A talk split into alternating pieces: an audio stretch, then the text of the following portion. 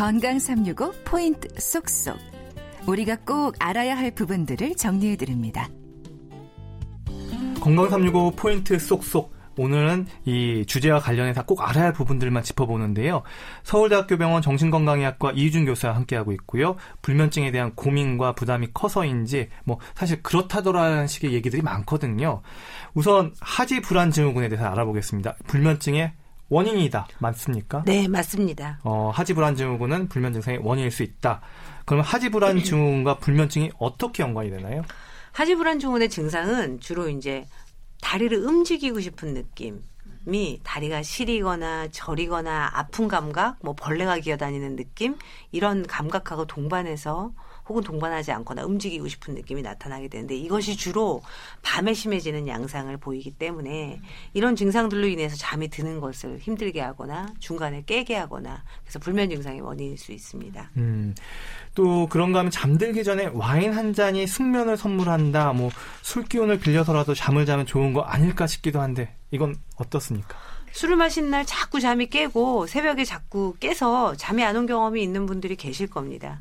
술은 잠이 드는 것을 돕지만 시간이 지나면서 혈중 알코올 농도가 떨어지면서 오히려 이제 교감 신경 항진을 일으켜서 이로 인해 각성을 일으킬 수 있기 때문에 잠을 자꾸 깨게 만들어서요.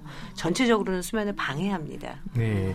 그럼 목욕, 반신욕, 어, 숙면에 도움이 된다? 또 오히려 잠을 깨운다? 이건 어떻습니까? 목욕이나 반신욕은 숙면에 도움이 될 수 있습니다. 우리 몸을 이완시키고 우리가 생리적으로 체온이 약간 올라갔다가 다시 떨어지면서 졸리움을 느낀다고 하거든요. 아. 그렇기 때문에 이제 저녁 자기 전에 이제 반신욕이나 목욕을 하는 게 좀 도움이 될 수 있습니다. 그러면 방금 얘기하신 것 대로라면 물의 온도와 시간이 중요한가요? 이런 말씀드린 것 같은 효과를 내기 위해서는 너무 차갑지도 않아야 되고 너무 뜨겁지도 않은 미지근한 정도의 온도의 물에 한 30분에서 잠자기 30분에서 1시간 전쯤 샤워 혹은 반신욕을 하는 게 도움이 될 수 있습니다. 그럼 그런가 하면 사실 수면제 뭐 위험하기도 하지만 뭐 수면 유도제는 의존성이 없는 안전한 약물이다 좀 설랑설레하거든요. 어떻습니까? 사실은 수면제 와 수면 유도제의 구분이 다소 모호합니다. 많은 환자분들이 그런 얘기를 하시는데요. 근데 통상적으로 이제 수면제는 우리가 병원에서 처방받는 약들이죠. 뭐 졸피뎀이나 뭐 벤조다이제핀 계통의 약물을 총칭하고 수면 유도제는 이제 약국에서 처방 없이 우리가 구매할 수 있는 그런 예를 들면 항히스타민 성분 제제의 약들을 이야기를 합니다. 벤조다이제핀 계통의 약물은 의존성이 있을 수 있고요. 이외의 약들은 이론적으로는 의존성은 없지만 아까 전에도 말씀드린 것과 같이 심리적인 의존 현상은 보일 수 있습니다. 음. 즉 약을 복용하지 않으면 내가 못 잘 것 같은 느낌, 불안, 약을 안 먹으면 불안.